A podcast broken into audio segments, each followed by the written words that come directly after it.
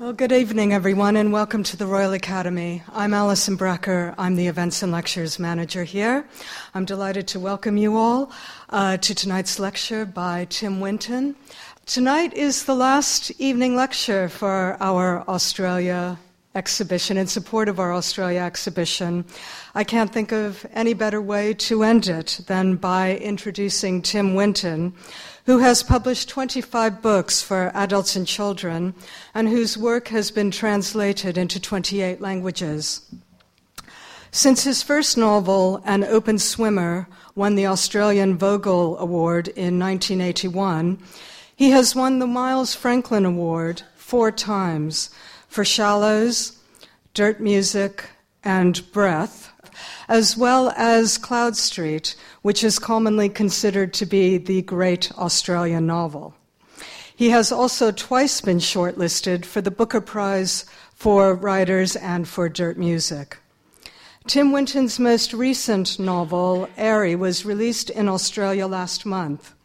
Although it will not be published in the UK until May 2014, The Guardian has already reviewed it, stating, Eyrie is a superb novel, a novel of disillusionment and redemption, loss and beauty, the taking of responsibility, and the overcoming of disappointment.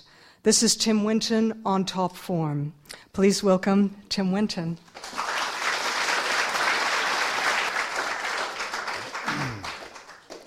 Thank you, Alison. It's, um, it's very strange to be here. Um, but it's nice of you to come because uh, it would have been even stranger if uh, it was just me. I mean, Alison would have come, but that could have been even stranger. Just uh, anyway, thanks for coming, and it's lovely to be in such a, an august building and, a, and a, such an august room in uh, in such a building. Um, I, I, feel like a bit of a fake, really, to be here. Um, but uh, I'm not going to do about that now. I'm, I am here. What's done is done. Um, I'm not going to uh, speak directly about the um, the show. Uh, I think there's been a lot of other commentary um, about it. I think all the all the prefects have already spoken. Um, um, but uh, I just thought I might talk at a, at a, sort of a tangent to it in a little bit, in a, in a, in a way, in terms of talking about um, what you can obviously see is the chief influence on, on, the, on, the, on our art and what I suspect is a, a major influence on our literature, and it's certainly a, the prime influence on my, my work, and that's landscape. So I'll just barrel into this uh, speech I've got here, and, um, and hopefully I'll get through it, and you, most of you will still be awake, and then feel free to um, uh, have a conversation. Um, we'll have a pop quiz. or a sing along. as Somebody's already suggested that. I grew up on, a, on um, the world's largest island, and it's a bald fact that uh, slips from consciousness so easily that I'm uh, obliged to remind myself, even me, now and again, of that fact. But in an age when uh, a culture looks first to politics and ideology to examine itself, perhaps my forgetting something so basic should come as no surprise. After all, our minds are often elsewhere.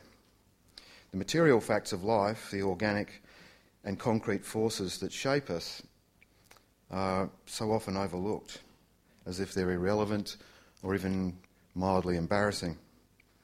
Our creaturely existence is registered, it seems to me, registered, measured, discussed, and represented in increasingly abstract terms. And perhaps, perhaps this helps explain uh, how somebody like me, who really should know better, can forget, even momentarily, that he is an islander. Australia, the place, is constantly overshadowed by Australia, the national idea, Australia, the economic enterprise. And there's no doubt that the nation and its projects have shaped my education and my prospects but the degree to which geography and distance and weather have moulded my sensory palette, my imagination, and my expectations um, is substantial. And the evidence of this continues to surprise me uh, even in middle age. later Middle Age, as I'm now beginning to call it. The island continent has not simply been background to my life and work. To my life, it's been pivotal. To my work, it's been a central, vital concern, a source of agitation and inspiration. Landscape has exerted a kind of force upon me that's every bit as geological as family and every bit as familial as uh, geography. Like many Australians, I feel this tectonic grind most keenly when I'm abroad. Uh, the first time I left the island, I was 28. And I say left the island because um, going abroad doesn't really cut it. Because here you can jump in a cab and you can duck down to King's Cross Station, and, the, and in the time it takes to watch a, you know, a, a Malick film, um, you are abroad. But you may not be quite as overseas as I was and as I am now. Living in Europe in the 1980s, I made the mistake of thinking that what separated me from the natives of this exotic hemisphere was just a matter of language and history, as if I really was the mongrel European transplant of my formal education. Such was the blinkered narrative of my schooling. In Australia, by the 1970s, we'd pretty much moved on from being children of, children of empire. We were now, by then, more or less our own show out there in the uh, Asia Pacific. I love it how it, in, in contemporary Australia we talk about ourselves as being in the Asia Pacific, neglecting to remember that one third of the continent, the bit that I happen to live on, is floating around in the Southern Ocean and um, the Indian Ocean, but we've moved on within the Asia Pacific. Anyway, I'm not going to win that fight. Even then, we'd long ago rejected the notion of being branch office Brits. In fact, we were, in my adolescence, um, militantly un British. And yet I was still taught, largely by um, bourgeois Marxists in uh, English departments, that I was essentially, whether I liked it or not, a European. Which strikes me now as a rather sloppy way of uh, reminding somebody that, that they're not um, an Aborigine. And not that accurate anyway. Because the moment that I stepped off a plane at Charles de Gaulle, I knew I wasn't a European. I was just pink skinned. And worse, I was, as you can now see, of fragmentary pigmentation. The austral sun has, can, has, as you can see, confused even my whiteness. You should have seen me when I was 10. I was as freckly as a. Trying to find a polite word for that. I was freckly. I was very freckly. But yes, I did happen to speak English. My own brand of English, apparently, and obviously no brand of French that anybody in history had ever heard before uh, or since. But I was not English and I was not European. And until that first mortifying uh, afternoon in Paris, I don't think I'd ever given my geography sufficient credit. And neither, of course, had those good folks who, um, who taught me. They were simply educated in the narrow trenches of their own disciplines. They taught what they knew. And being indoor folk of the inner city enclave, they knew very little about the natural sciences, about ecology, and about geography. Theirs, sadly, was an abstract world before it was a physical, spatial reality. And the physical, sensual world was probably just as much of mystery to them as it is to the evangelical fundamentalist, of which I have some experience. So there I was in France at 28, trying desperately to fit in, and obviously failing.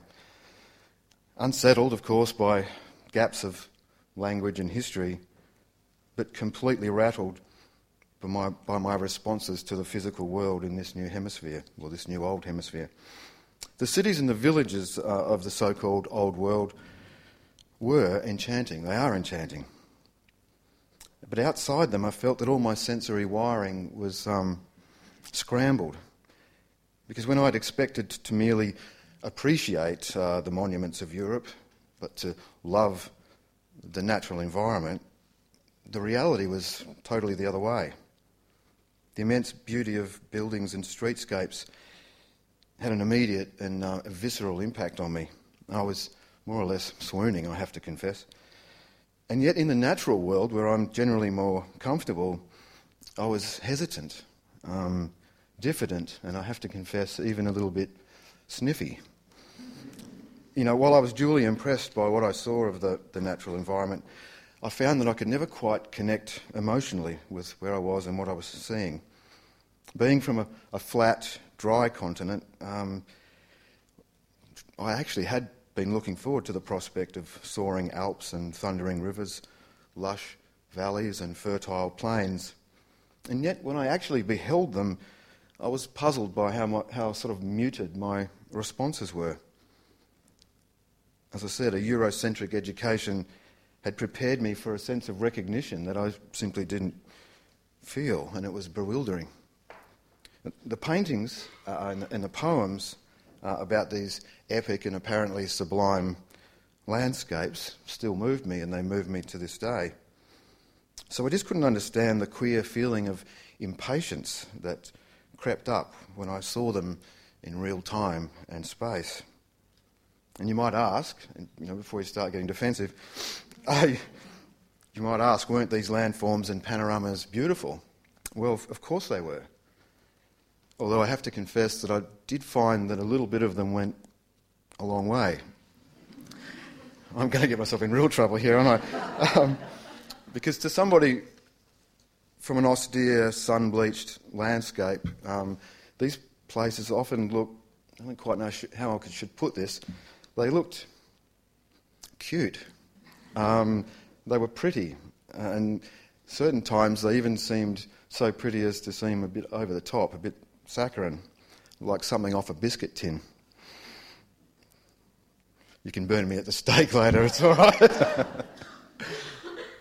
Not that I ever said anything, of course. I, was way too anxious and well brought up um, to say anything. But all the, all the same, I did have this, while I was living in Europe, I had this secret nagging sensation that I simply wasn't getting it. And in the first instance, I struggled with scale. In Europe, the dimensions of physical space seemed to me to be compressed. The looming vertical presence of mountains seemed to cut me off from the distant horizon. This was a kind of spatial curtailment that I'd never experienced before. And you have to think about it. Even a, even a city like London or a city like Sao Paulo, a city of skyscrapers, even that is more porous than a snow capped mountain range. When you think about it, Alps form a solid visual and conceptual barrier, and their crags and bluffs don't just loom up, they lean outward, they, they project their mass, and their solidity doesn't relent. And for a West Australian whose default setting is in diametric opposition to this, for whom space is the major impinging force, um, the effect you know, is, was and continues to be claustrophobic. And the second form of enclosure that weighed on me was more obvious. The European landscape was humanised.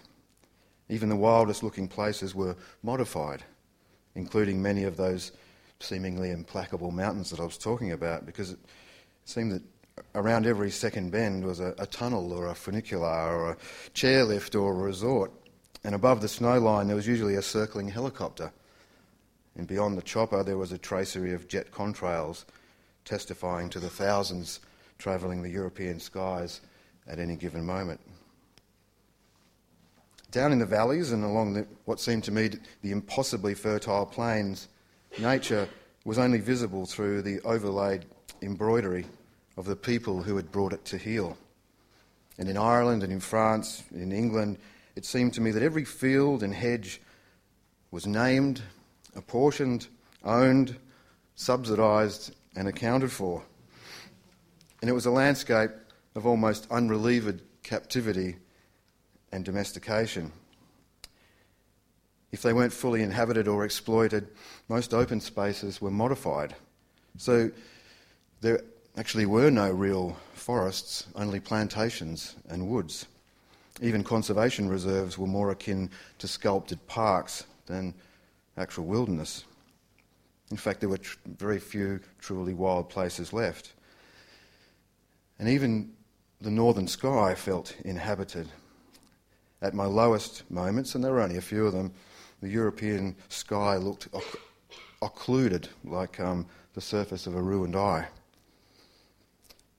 On a bright day in Wales or in the Netherlands, the light struck me as gorgeous, but it, it struck me as blue or slaty, as if someone in the heavens had sort of stopped pedalling, uh, as if there was some kind of power failure, a bit of a brownout, or a blue out perhaps. And I'd never experienced light deprivation before. Um, I really couldn't understand the gruesome moods that I was suddenly subject to, um, as if I, someone like me needed any more gruesome moods than I already have. So I guess that was a late insight into um, Ibsen and Kierkegaard. Um, and the rest of it can probably be accounted for by thinking about a diet of pork and um, potatoes. So uh, I think there's a, obviously a thesis about constipation awaiting uh, this, somebody who's doing Scandinavian studies. Um, and I, I woke up one June morning in, in the Irish Midlands thinking that I'd left the bedside light on. And then I realised after a few seconds' confusion that um, the sun was tilting in through the narrow window, as lukewarm and unannounced as a relative. Um, and it wasn't only light deprivation that left me feeling a little bit sapped. I, I think I was instinctively, unconsciously measuring space and always coming up short. I was searching for distances that were simply unavailable. Uh, and it took a few months to absorb what was going on. I realised that I was calibrated differently to a European. And the difference wasn't really just linguistic or historical, the distinction was geographical, and that is corporeal. I remember being in a, in a, in a seedy um, cinema on the Rue de Temple in Paris, watching Disney's um, Peter Pan with my three-year-old son. And I found that although that we were all gazing at the same screen in the flickering dark, he and I, my little boy and I, were, were seeing a different film to, uh, to the rest of the audience. What seemed fantastical and exotic to those bourgeois Parisian kids and their nannies um, it just looked like home to me. You know, as as perverted by um, Walt Disney, but um, close enough uh, as homesick as I was. Because I knew um, secret coves and hidey holes like that of the, of the Lost Boys. The world of rocky islands, boats, and obscuring bush was very much like my own.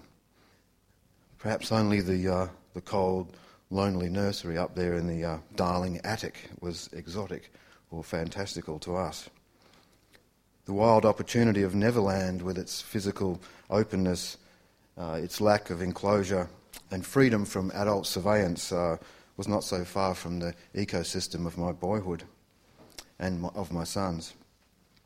So, watching that movie for, for, perhaps the, I don't know, the 30th time, and seeing it uh, completely anew, um, forsaking the business of the story altogether, um, and just focusing impulsively, uh, rather hungrily, I admit, um, on the setting, on the backdrop. I understood what a complete stranger I was um, in this hemisphere. And yet, acknowledging that strangeness made the, years that I had um, abroad so much more enjoyable and e- easier to digest. I, I learned a lot about myself.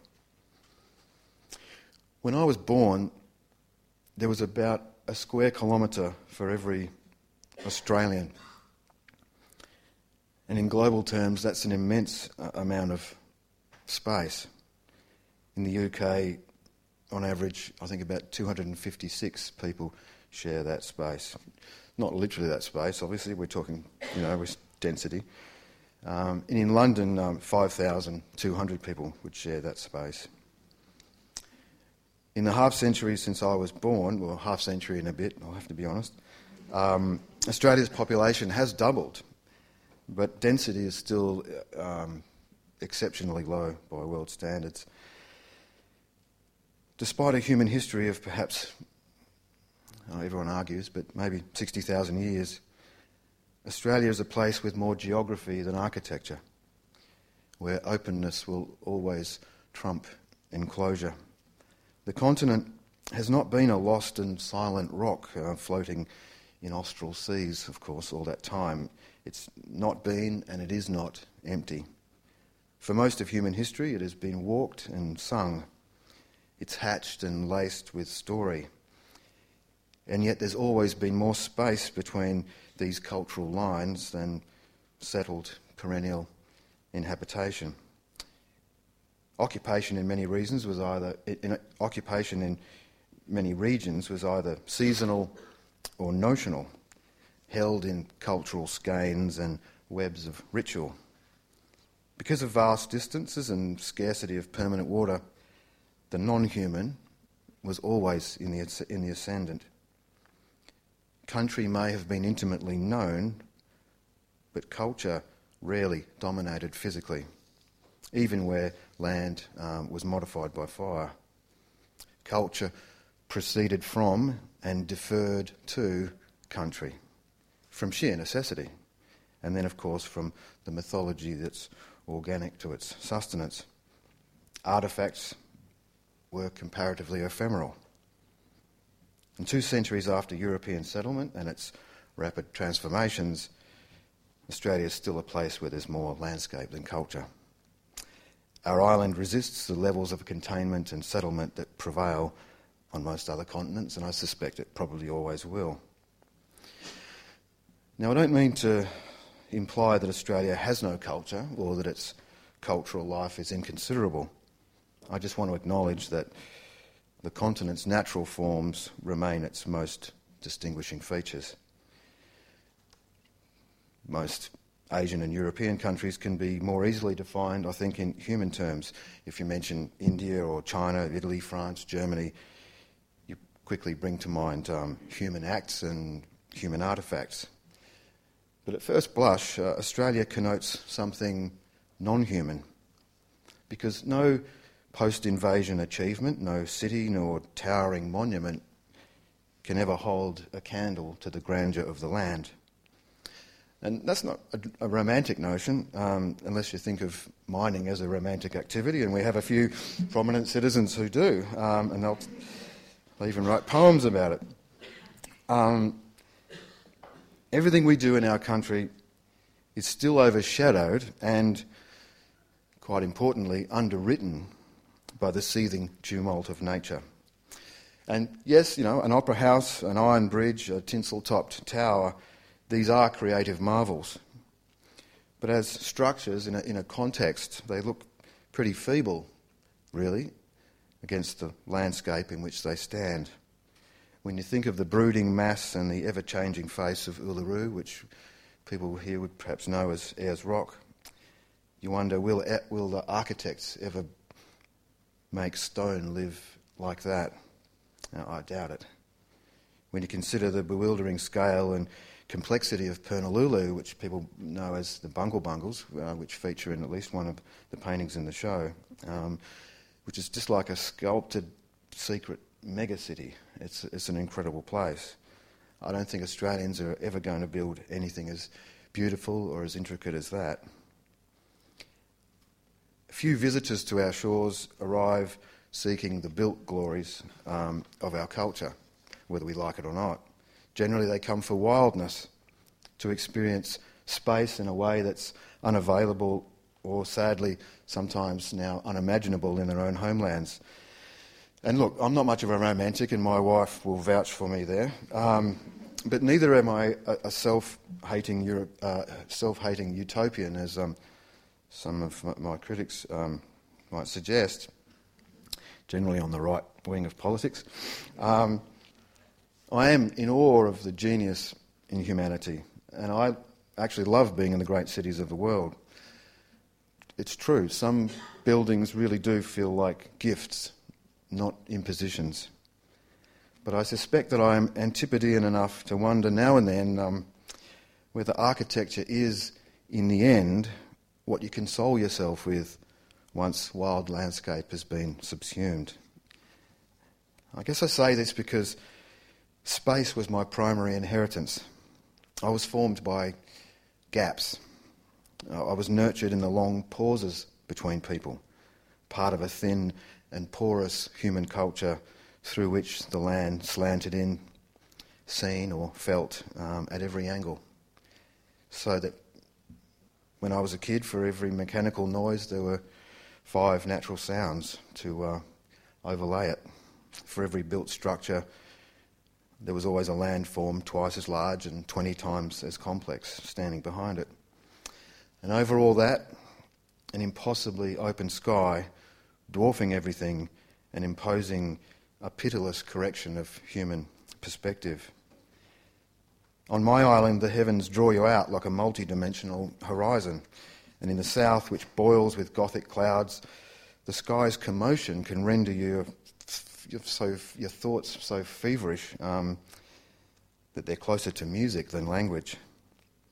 At night in the desert, the sky sucks at you, star by star, galaxy by galaxy. You feel, honestly, as if you could fall out into the sky at any moment, and it's terrifying. It's vertiginous. I've literally woken in a panic, um, digging my hands into the dirt on either side of the swag just to keep from pitching out into space. I'll still go back though. In Australia, the, the sky is not the safe, enclosing canopy that it appears to be um, in other places. It's the wispiest um, membrane imaginable. It seems hardly sufficient as a barrier between earthbound creatures and eternity. You can be standing alone on a nullarbor or out on a salt pan the size of a small country, and you feel a twinge of terror, even in daylight, because the sky seems to go on forever. And yet it also comes right down to your shoulders, around your ears. It has dramatic depth and oceanic movement, which is to say, I suppose, that it, it renders itself in um, realistic uh, representational terms. Um, the sky is not the gestural flat plane. It's too troubling, too potent to be charmingly one dimensional. So, in that sense, the sky is not very modern. So often, the southern sky stops you in your tracks, it derails your thoughts, it unmoors you from uh, whatever you were doing before it took you by the collar. So it's no wonder that Australian painters still insist on treating it as a worthy subject, despite the pressures to, um, you know, to move on and uh, do something a little more sophisticated. And it's nice to see um, Philip Wolfhagen, uh, who is probably our most sky-obsessed painter, um, represented in, in, in, the show here, even if it's not the sky, the skiest and cloudiest of his paintings. Um, sometimes it seems to me that our continent is more about air than matter more pause than movement, more space than time. The landscape is not yet humanised, and this is, is what distinguishes it. For the moment, Australia is still itself. This is how it continues to impose in its peculiar way and why it never lets go. It imprints itself upon the body, and then the mind has to constantly struggle to, uh, to catch up and make sense of it. And this is why, despite the postmodern and almost uh, post physical age that we seem to be living and working in, Australian writers and painters continue to obsess about landscape. And it's not simply that we're laggards. We are in a place where the material facts of life must still be contended with. There is more of it than us. This disparity and the physical details and the peculiarities of the continent are strong and distinct enough to amaze and trouble and inspire us. And yes, we're, we're still learning. The meeting of the human and the non human across our thin and ancient and sadly infertile topsoil is a drama that's still in its early and vital stages. Elsewhere in the world, this story is very often done and dusted already, with nature in stumbling retreat. But in Australia, we're a small population negotiates with a, a larger, extant, and dynamic natural environment, this drama is still unresolved. Our life in nature remains an open question, and how we answer it won't just define our culture, but I think it's going to define our very survival. Whether this fact is widely acknowledged or not, interaction with nature is still a crucial and pressing aspect of Australian life, and artists can't ignore this drama any more than politicians. To be a writer or an artist preoccupied with landscape is to accept a, a, a weird, really, a weird and constant tension between the indoors and the outdoors, the abstract and the sensual, um, the idea um, and matter. Because you work from the mind and the body.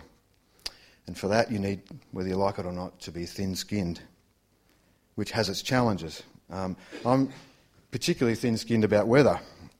Um, I'll talk about it all the time, I can bore you about it forever. Uh, I promise I won't. But I do have a craving for physical sensation, um, to be out in a dynamic living system. So I seem to spend half my working life fretting uh, and plotting escape like a schoolboy. When I was a kid, if you sat me next to a window, I was a complete dead loss. You wouldn't get any work out of me.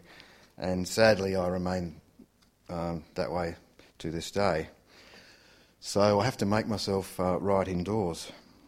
I'd love to be a sort of plein air writer, um, but I just know it won't, it won't work. I can't even pa- uh, hang a painting in my workroom. For what else is a painting but a window? My thoughts are always sucked outward, um, and I'm entranced. So um, I tend to spend a lot of time working in a blank cubicle with my back to the window, which of course means that I spend a lot of uh, every day being very, very restless. Uh, I'm forever getting up to, uh, to leave the room, to stand outside in the sunlight for a minute and sniff the wind, and I look at the sky and I listen to the birds and I listen to the state of the ocean. And this sort of constant up and down, this, this sort of twitchy in and out, it's like the compulsive adjustment of a valve. Um, half the time, I, think I feel better for having done it. Um, sort of jumped up and had a bit of a sniff. Um, the rest of the time, I'm overcome with regret. Um, the grown up in me sort of concedes that, it, you know, at least I've got a taste of the day, but the kid in me um, can only feel more keenly what I've missed, you know, that I've wasted yet another good day on mere work. Um, so now and again, I, I can't stand it. I, I, just bolt. I pile a few chattels into the Land Cruiser and I, I put my foot down. And I know lots and lots and lots of Australian men and women who are possessed by this same impulse. Um, the sort of thirst for the wide open road, to drive all day until sunset, and then just pull over in a different state of mind. Or maybe even in a different state if you live in one of the smaller states of our federation. Um, being from Western Australia, that's a bridge too far. It takes about three days to get to the, the state line. Um, there's often no real um, purpose to these excursions beyond the immediate sensation of simply being in the open um, or the pleasure of rolling a swag out in a creek bed or in a hollow between dunes, um, or just to sit by the fire and feel the stars come out like goose flesh in the heavens. And I don't, to be honest, I don't think I really seriously think of it as escape. To me, it's a, a homing impulse. Lying under the sky at night, I, I feel a sense of return. Uh, this feeling of homecoming is not that unlike the way that I felt as a kid, um, coming in the back door at dusk, um, when the, the homely smell of the laundry and the slap of the screen door behind me restored me to myself um, in moments. But as I'm sure any one of you can attest, going home is not always a cosy experience, especially when you're grown up. These trips of mine, these homecomings, can also be harsh and bewildering uh, because the places that are dearest to me can be hard to reach, hence the Land Cruiser. They're austere, they're savage, they're unpredictable. And like taciturn cousins and leery in laws, they're, um, they're not always very forthcoming. They're not always welcoming. They don't always actually come out and say what they mean they tend to give you the stink eye at breakfast and um, they make you stay as uncomfortable as possible. So I have to, you know, confess that my island home, my, my home range, um, is neither lush nor congenial. It can often be exhausting, spiky, dry, irritating, even humiliating. And I often leave um, from these homecomings, these excursions. Um, I often come back feeling spent and shriven as any guest at a Christmas lunch who does driving home bitching, wondering why the bloody hell you bothered. Um, well, faint note of universal recognition there. Family. But homecomings, aren't they about submitting to the uncomfortably familiar? Like a helpless, a hapless adult child, you go back for more despite yourself because you're eternally trying to figure out the puzzle of relationships with siblings, with parents, all those perplexities of heritage, of dependency and belonging. But you do get sustenance from this, um, from the actual trying, the going back, um, by remaining open to mystery. You get the sense that if you give up on home, if you, if you give up on family, you suspect that you'll be left with nothing. My country leans in on you. It, it weighs down hard like family. And I've spent a lot of time watching Australians do this family dance. Urban and prosperous as they are, living beyond the constraints of weather and nature in, in a way that their forebears could never have foreseen, many seek to engage in an almost ritual courtship with the outdoors. We spend literally, truly, billions each year on off road vehicles, on caravans, campers, and outdoor recreational equipment. And true, some of this is just capitalist fetish. Um, some of it is the echo of an old and largely outworn mythology of rugged outdoorsy individualism. You might just want to call that settler kitsch. Um, and much of this, uh, much of this spending is purely aspirational in all the senses of the word, including the, the, the John Howard sense of the word. Sorry, that was an in joke. Um, but even so, millions of Australians are still eager to be out hiking and climbing, camping, kayaking, fishing, surfing, sailing, or exploring at the first available opportunity. And actually, look, it's a very big island, but they're a bit of a pest because at certain times of the year it's quite hard, despite the size of the island, to avoid the kitted hordes. Um, but I'm just being grumpy. Um, this cultural impulse isn't just a matter of escaping the indoor servitude of working life. I think there's a palpable communal outward urge, a searching impulse, something embedded in our physical culture and in our sensory makeup. To my mind, it speaks of an implicit collective understanding that the land is still present at the corner of our eye. It's still out there, awaiting us. But also carried within, like some sense memory. You don't need to lurk in a camping store to pick up on this vernacular current. Um, half an hour at a suburban barbecue will probably do you. Um, you can see it in people's behaviour uh, and certainly in their dress, in as much as what they utter. Uh, Australians can stand around and eat and drink in equipment and gear that suggests that they're all about to go surfing or hiking or cycling or orienteering at any moment. And look, case in point, you know, turns up in a surfing shirt.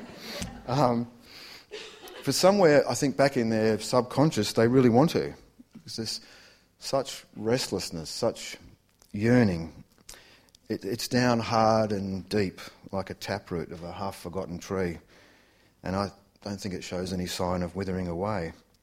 For despite how ordered and franchised and air conditioned contemporary life has become, the land remains a lowering presence at the edge of people's minds. We've imbibed it almost despite ourselves.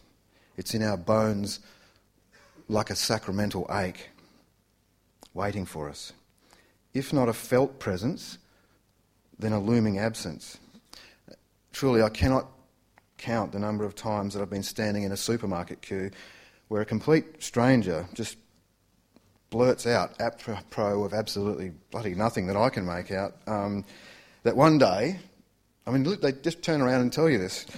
One day, you know, I'm going to chuck everything. I'm going to blow it all off the house, the job, and I'm just going to go. I'm going to pack up the tojo. I'm going to pull the kids out of school. I'm going to hang a trailer on the back and quote unquote, I'm just going to see what's out there.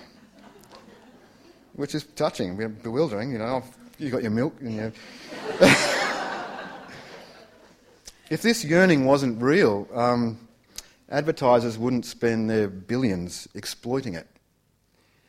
And then here you can cue the music, um, and you can open the lens to the rosy light of late afternoon, which is the only time you can actually shoot photography in Australia, because the rest of the time you just give, give, it up, it's too hard. But if you open the camera to the rosy light of late afternoon, and, and then you dub in the breathy voiceover from an alpha male, um, behold the glory of Kakadu the endless beaches of Fraser Island.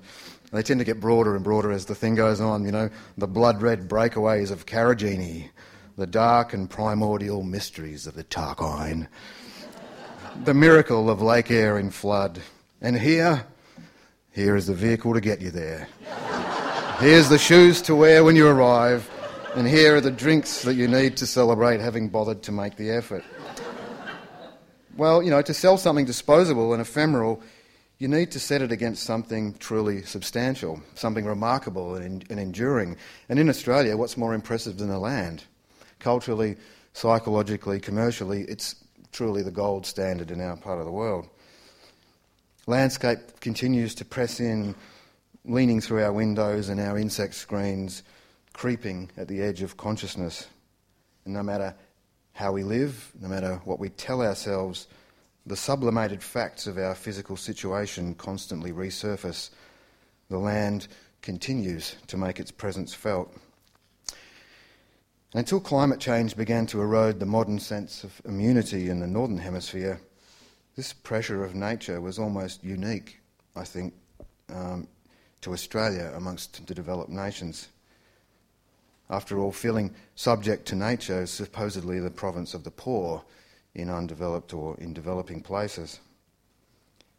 But the recent vulnerability of first world countries is um, quite a sudden reversal, especially in North America and in Europe. In, in Australia, it's always been our vivid, steady state. If anything, climate change has only intensified what Australians have always felt, which is, I suppose, at best um, mildly besieged. And this tradi- traditional sense of unpredictability and conditionality is unlikely to fade away as extremes of weather become more commonplace and more brutal and perhaps more catastrophic. Nowadays, bushfires don't merely threaten the timbered outskirts of um, small Australian towns, they have infiltrated and ravaged the inner suburbs of capital cities, panicking and paralysing major populations. Similarly, Major flood events are no longer just the nightmare of rural riverside communities. In recent years, coastal capitals like Brisbane have been calamitously uh, inundated. And in other places, over west, of course, in Perth, some cities are so drought weakened that um, without desalination plants, they would no longer be viable settlements at all. Um, and people like Jared Diamond and Tim Flannery predicted uh, that a long, long time ago. So we've been drinking seawater for about four or five years. Diesel powered. Clearly, geography and weather have never been less incidental, less likely to remain mere backdrop.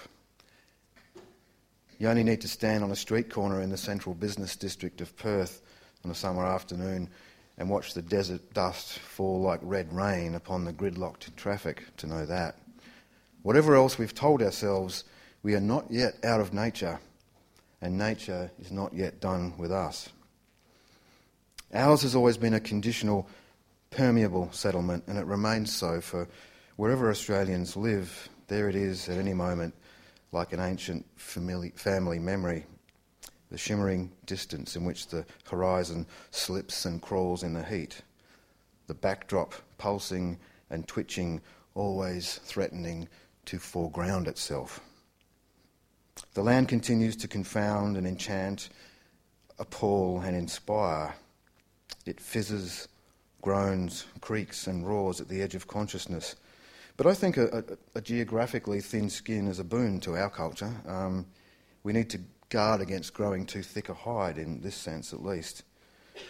For isn't it good for the spirit being reminded that there is something bigger to consider than ourselves, something older, richer, more complex, and mysterious than humankind. Despite our immense success, our mobility and adaptability, there is still an organic, material reality over which we have little control and for which we can claim exactly no credit. Humans are a brilliant species and they're an exception, a privileged minority. Few humans are luckier than Australians. Generations of experience have transformed us. Those who arrived in antiquity were changed and changed and changed by the continent. The land quite literally made them anew. And those of us whose roots are not as deep are startled to learn just how different we are from our immigrant forebears. For our island is a place that soon renders people st- strangers to their own ancestors. It has real, ongoing power to shape people. It influences our thoughts and habits, our language, and our sensory register. However stubbornly we resist it, it knocks us about, it bends us out of shape, and yet it moves us on somehow. In my own lifetime, Australians have come to use the Aboriginal English word country to describe what my great grandparents might have called territory. Slowly, fitfully, geographic ambivalence and diffidence have given way to a new respect. Patriotism has evolved to include a reverence for the land itself rather than the nation, and the passion to defend the natural world as if it were family. This is why we write about the island the place, the natural physical world. This is why we paint it from love and wonder, irritation and fear, hope and despair. Because, like family, it might be hard to understand, but it simply refuses to be incidental. Thank you.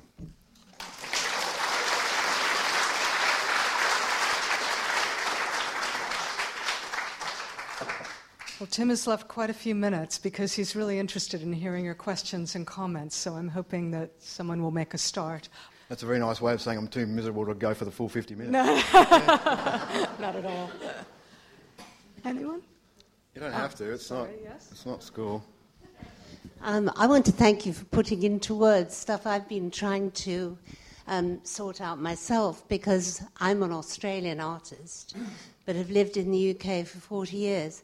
And I've never felt comfortable with the landscape here. And you really nicely encapsulated why I can't do landscape. I'll go to Morocco, but I can't do here. And the colour's not right, it's not scratchy enough, it's, it's too comfortable. And um, I really thank you very much. I am also tell you that you sent me on a very long journey because having lived in this country for a long time, I actually went to Perth and drove up all of that coastline and the Mitchell Highlands, and a lot of it's down to you because I wanted to understand that country that I came from. So thank you very much. Thank you. That's a heavy burden of responsibility, but I'll, I'll bear it manfully.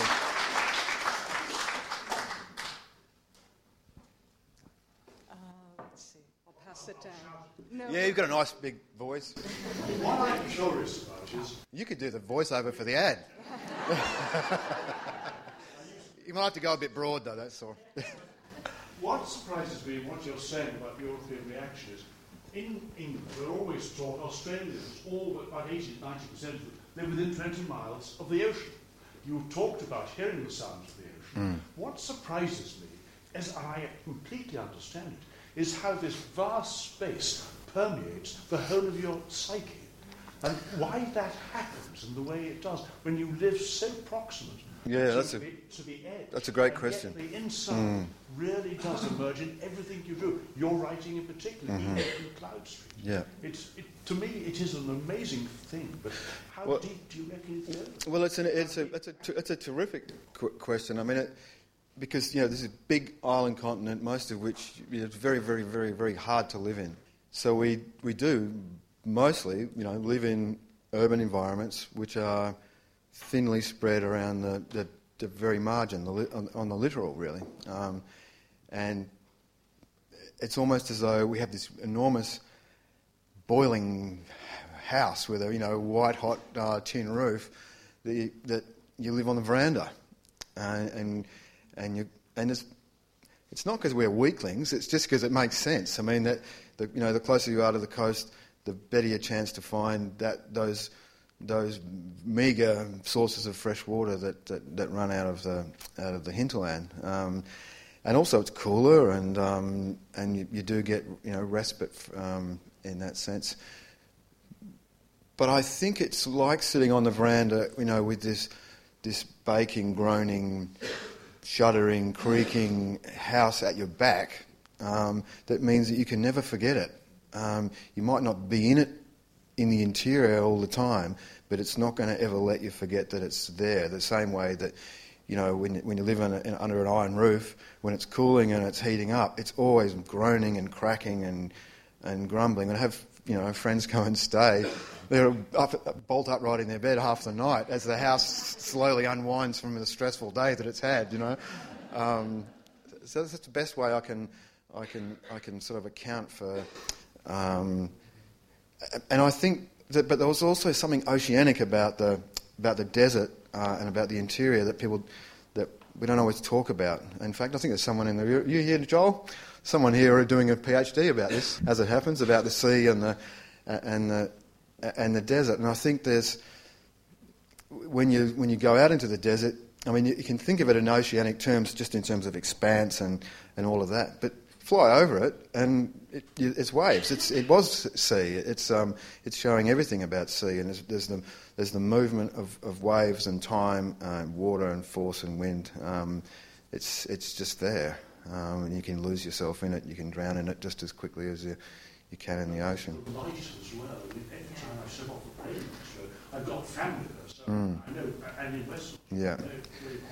Well, the light's brutal It's to the point where someone can be sitting under tree in the shadows and you won't see them, um, which is handy. I mean, it's certainly ha- it's handy if you're a macropod. I mean, um, you know, kangaroos and, and, wallabies in particular, they they seek shelter there partly, you know, because it's cooler and they and they rest, but partly because nothing can see them. Um, so you, I don't know how many times I've been walking along and had the tripe frightened out of me because some macropod leaps up uh, startled. And, like my conscience. uh, thanks very much for the oh. books, for the talk, everything. Thank I've you. been thinking recently about the immediate coastline in Australia and how, well, you know, when we think of sea and oceans, they're really massive things, but actually.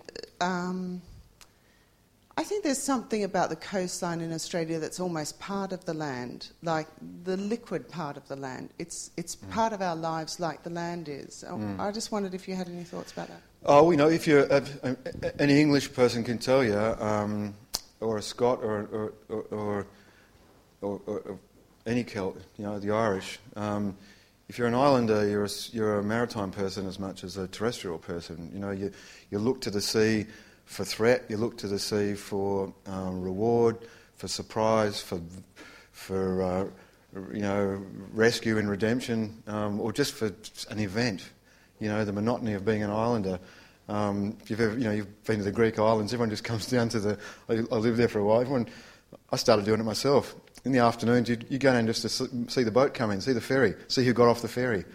You know, we'd all stand around and say, "Oh, that's an interesting looking one." You know there was a certain species of Greek that, you know, male who just go down to score, obviously, one way or another. Um, but I think, you know, the, the, the, ocean is a producer of events as well. I mean, sudden storms, arrivals, um, and, you know, we, we, we, that's how we got there. That's how, and we're, and we're, we're water people. I mean, 70% of the, the Earth's surface is water, 70% of our bodies is water.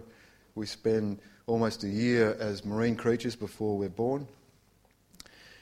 And I, and I, I, uh, I guess I was reminded of that um, last summer when I took my granddaughter down to the, to the, to the beach and gave her a first swim um, and, and lowered her into the, into the sea.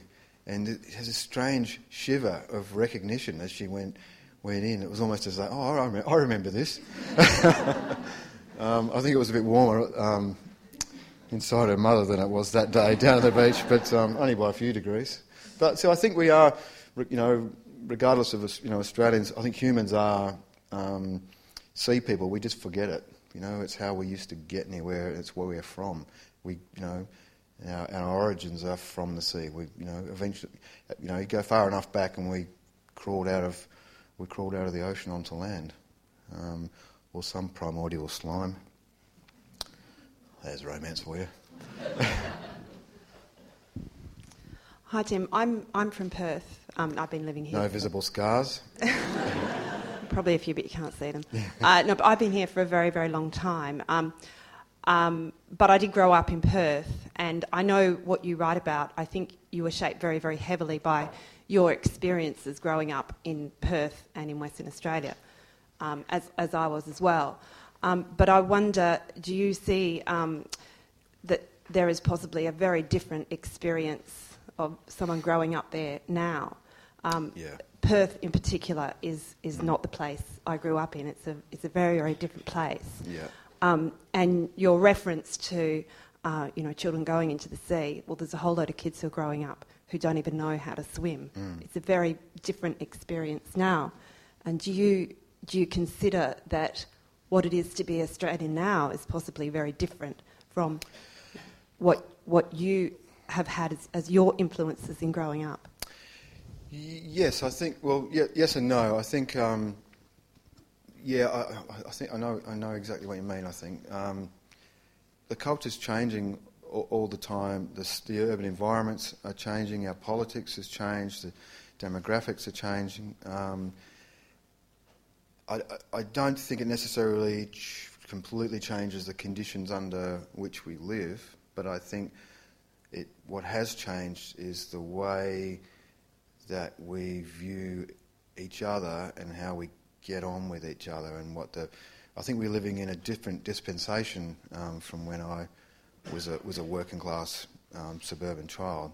Um, I, I, think the, the Australia of my childhood was duller, flatter, fairer, um, less colourful, but yeah, it was more democratic, um, where there was more social mobility. Um, Australia has a, you know, um, a class system like England, but not as codified, not as safely understood, not as honest in a sense. Um, that's that's that was interrupted, you know, thanks to uh, government intervention. I mean, when I I grew up in a family where nobody had ever finished school. Um, most of my parents and their siblings had never even finished primary school. Um, I was the first person in my family to finish high school and the first to go to university. The only reason I could go to university is that we had a change of government and a, and a change of heart, essentially, where government said the status quo, the way we live with, with, this, with these barriers between people that are purely about the origins of, of, of, of where they've grown up, um, we, you know, this, this, what, this mustn't stand. So they, they intervened and made, the first thing they did was to make education free. And that was, in, I just can't tell you what revolutionary impact that had on my life and people like me. Um, you know, I, and I'm aware of that because, you know, even um, there are members of my family who can't, who, who, who can't read my books. They follow my work and thanks to audiobooks and you know film adaptations, they love going to the theatre and seeing stuff. But without an audiobook, they can't they can't read um, my work. And we've now we're in a period of so I'm still conscious of that you know class uh, issue, um, but we've we've gone from that revolution. we are in a period of sort of counter reformation where all those things are being wound back. And now we've sort of fallen into this notion of accepting, almost as though we've internalised Margaret Thatcher's preposterous gag that there's no such thing as society. We've been successive governments of you know the left and the right have internalised that idea, and now a poor person, you know, or an illiterate person, you know, their illiteracy or their poverty is somehow a manifestation of their character, not uh, of their of their origins, of their circumstances. So I think that's changed. Um, the spread of urban environments has changed. I think people are you know, have cut off a little bit more from, from the physical world than they were. And I think also just the way we all live as prosperous um, uh, first world people has cut people off from each other and from reality because p- people are people are living like this. Um, it's been fun walking around the last few days in, in London, just having people bowl into you because they're storming along and they're, and they're looking at their device and they're texting away. And if it wasn't for the fact that you can anticipate them and step around them, you know, there'd be people with head injuries everywhere. So, so some of it's some of it's about differences in demographics. Some of it's about the, the differences in politics, uh, and some of it's about the different way that we live. Um, so, I mean, part of my work as an, uh, this is not to do with my literary work, not my main job, but part of my work as an activist is to remind people that the physical world is still there, it's still available, um, and by and large, it's democratic. It's it's free. You can be you, know, you can be out in it um, if you if you detach yourself from from your um, from your device. But you know, and you can be out in it if there's someone safe to be with. You know, there are all lots of. So yes, it, there's. I wouldn't want you to think that. Um, I'm trying to perpetuate some form of nostalgia, but I, th- I think we are, you know, I think by and large we are still subject to nature in a way that um, yeah, that's, that, that carries forward from, um, from the conditions of my childhood. So uh, sometimes I think that the natural world, you know, might be the only thing that defeats the politics. Yeah, no, go for it. You, you've got a big voice. Uh, I'm applying for university at the moment, which is quite nerve wracking. Um, but I had to write a personal statement, and my first paragraph was about. Um, what is um, a personal statement? Oh, God, you don't even want to know. It's oh, horrible. Okay, right.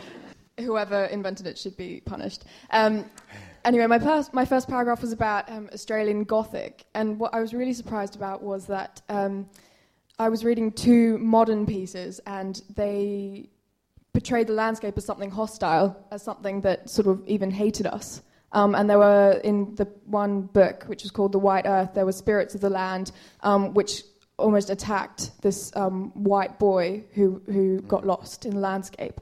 And I thought that that kind of ho- hostile or um, vulnerable relationship with the land was something that belonged to the early settlers and not something that belonged to um, modern white Australians. I wonder what you thought about that. Oh no, I think there is a. I, I think that there's no question that. Um,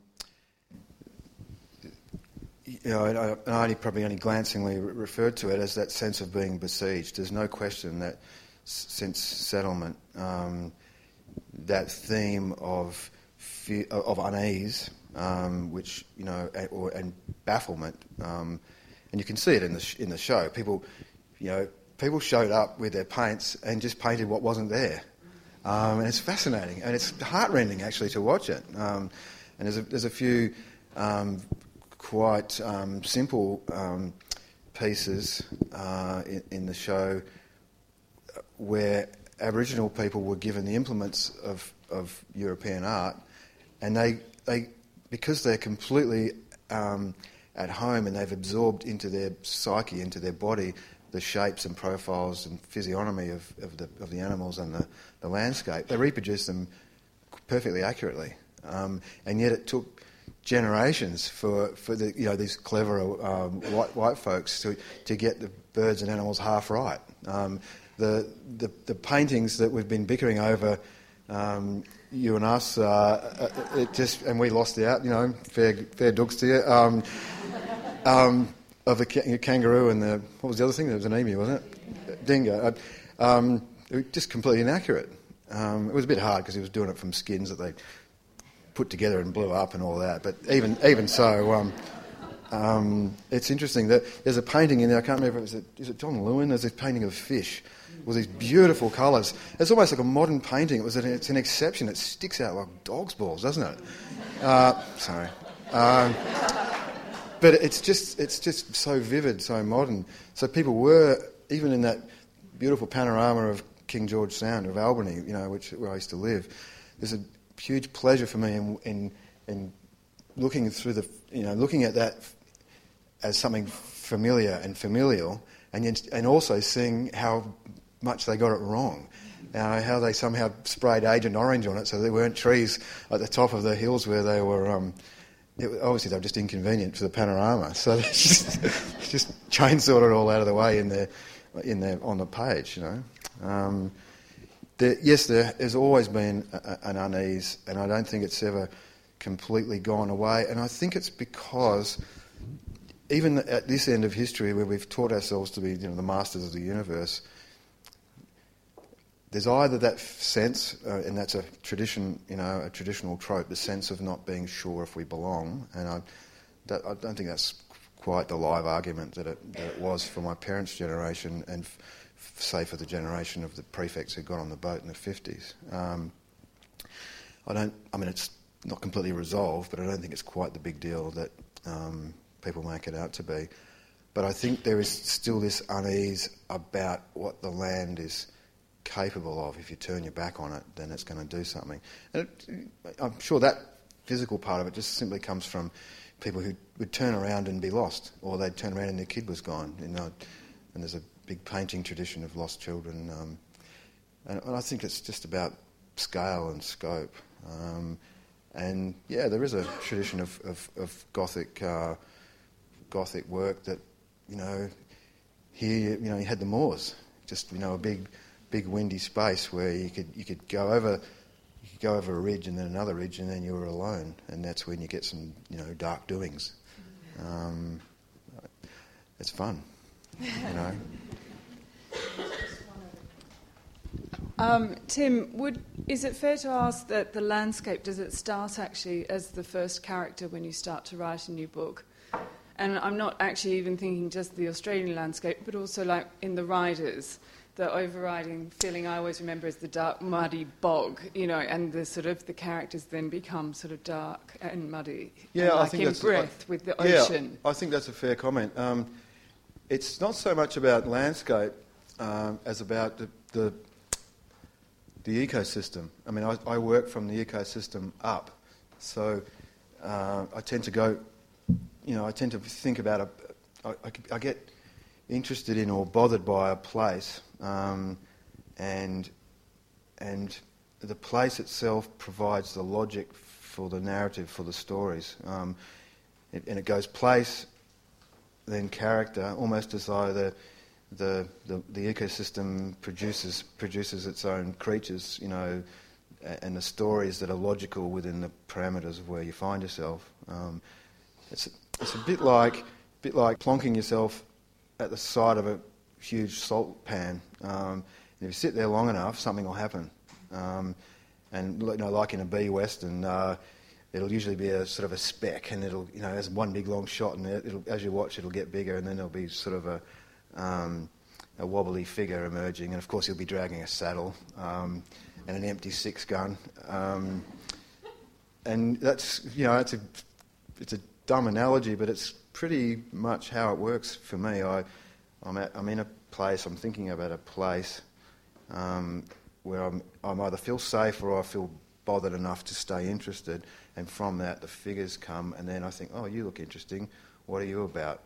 And I tend to start writing them before I know really who they are. And the process of writing a novel for two or three or four or five years, I know a lot more about that first character and the people uh, associated with her or him um, two or three years down the track than I do, you know, the day that they hit the page. Um, does that make any sense? But yeah, so you know, my latest book is is set in an urban environment, um, and it, that's the ecosystem that that was interesting to me and the characters that emerged from that. Um, so it tends to be, you know, in this instance, is a gritty sort of um, you know, um, urban environment of the working poor. Um, in Cloudstreet, it was a, a, a house, um, just ecosystems. Thank you for a wonderful talk, just absolutely incredible. I'm interested in your thoughts on storytelling. We've had sort of 60,000 years of storytelling in Australia, and you're a great storyteller. And you talk about people walking along the street and bumping into each other because they're concentrating on their devices. You've got grandchildren. I'd love to hear your thoughts on the future of storytelling and passing those stories down. Um, yeah, I mean, I don't want to be too hard on the devices. I mean, they're handy. They're obviously uh, they're making a lot of our lives um, easier. And I like to think, in my more magnanimous moments, that they're they're part of our storytelling tradition. I mean, you know, before before we started sort of capturing story on paper, um, and you know, we were doing it on on on um, on barks and cave walls. Um, and before that, we were singing them. You know, we were, you know, we were literally, you know, because what, what's a painting or a or a story over the campfire? But you know, I, I'm here. I was here. You know, something on the on the cave wall is saying, I, I was here. Um, I am here. I exist. Um, this was this was my life. This was my nightmare. This was my fear, my aspiration. Um, I, you know, I think whether we, you know if whether we're still talking to each other um, on the page or on the screen or over the kitchen table, you know, it's we you know we just have to keep talking to each other. We have to keep um, exercising that part of our um, you know of our of ourselves. I, am pretty sure we always will. I don't I don't think culture. I don't think story is a, is an add-on. I, I, I think it's a deep um, um, integral, necessary part of, of what it means to be a human. And the way that we tell stories will, will change. It has changed over time. Um, so, I, you know, I'm only fearful on the footpath. I'm not that fearful about the future in, in terms of culture, you know. Um, and yeah, I, I, think just just need to look each other in the face now and again. But let's face it, we had the phone for years. How many great stories, sob stories, a lot of the time did you get over the phone from your from your family members, you know, or from your girlfriend?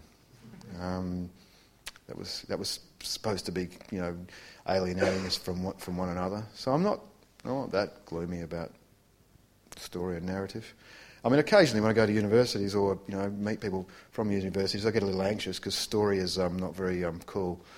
Uh, you're, you're supposed to you know, a, book, a, a, novel is supposed to be about play, intellectual play, but it, telling a story is kind of naff. Uh, and I just, I beg to differ. But I, I, think readers beg to differ by and large as well. It was That'll very Philistine of me, wasn't it? So you're, re- better make this a good one. No pressure. Well, maybe it, it, sets the tone. Um, thanks for that talk. It was absolutely brilliant. Um, whilst you were talking, my mind kept going, uh, wandering to Thomas Hardy um, and, and back to Dirt Music and the lines that you quote uh, from his poem in there. Uh, and, I, and, and, for me, he's a writer that holds that tension between somebody who, who, who struggles with the indoors and the outdoors and the movement between the two, um, was always seeking uh, to, to move out. I was wondering if he was an important writer to you, or, or if you could say a little bit more about um, his, his presence in your work. Yeah, I, well, I think I recovered from the mayor of Casterbridge in uh, year 12, and I think if I, if, if I could get past being taught um, th- that book uh, as, a, as a teenager and then go on to, to love him properly um, and kiss and make up, so, as it were. Um, yeah, I think he is, he is, imp- he is important to me. And it, it's interesting because we know we're talking about this sort of strange, what, what feels like these epochal changes. And if ever there was a, if ever there was a writer c- caught on the, on the edge, he was living on the kind of veranda of, of, of his own in terms of, um, of, of this country and the change that it was that was going through. Um, and you know, he got his fingers burnt too. Uh, yeah, he, he's a he's a he's a great he's a you know he's a he's a he's a great one. And in a, in a in a different way, Faulkner and um, and the Americans of the of the South were were, were big influences um, um on me because they they were they had a kind of humility about where they were. They um, and, a, and, a, reverence for where they were. They just realised that where they were was worthy of addressing, and and the way people spoke, normal people, uh, ordinary, humble people, the way they spoke and the way they lived was worthy of making poetry out of and music from, um, and tragedy from, and uh, so yeah, my my, I guess my greatest you know writerly heroes were those people who who owned their vernacular language and who owned, you know, their place and stuck with it and made something of it, you know, or tried to. It's, it's a bit like, you know, Jacob wrestling with the angel, you know. You, you don't always come off um, the winner. but it's, it's an interesting battle. Yeah, thank you. Cheers. Thank you. Thank you very much.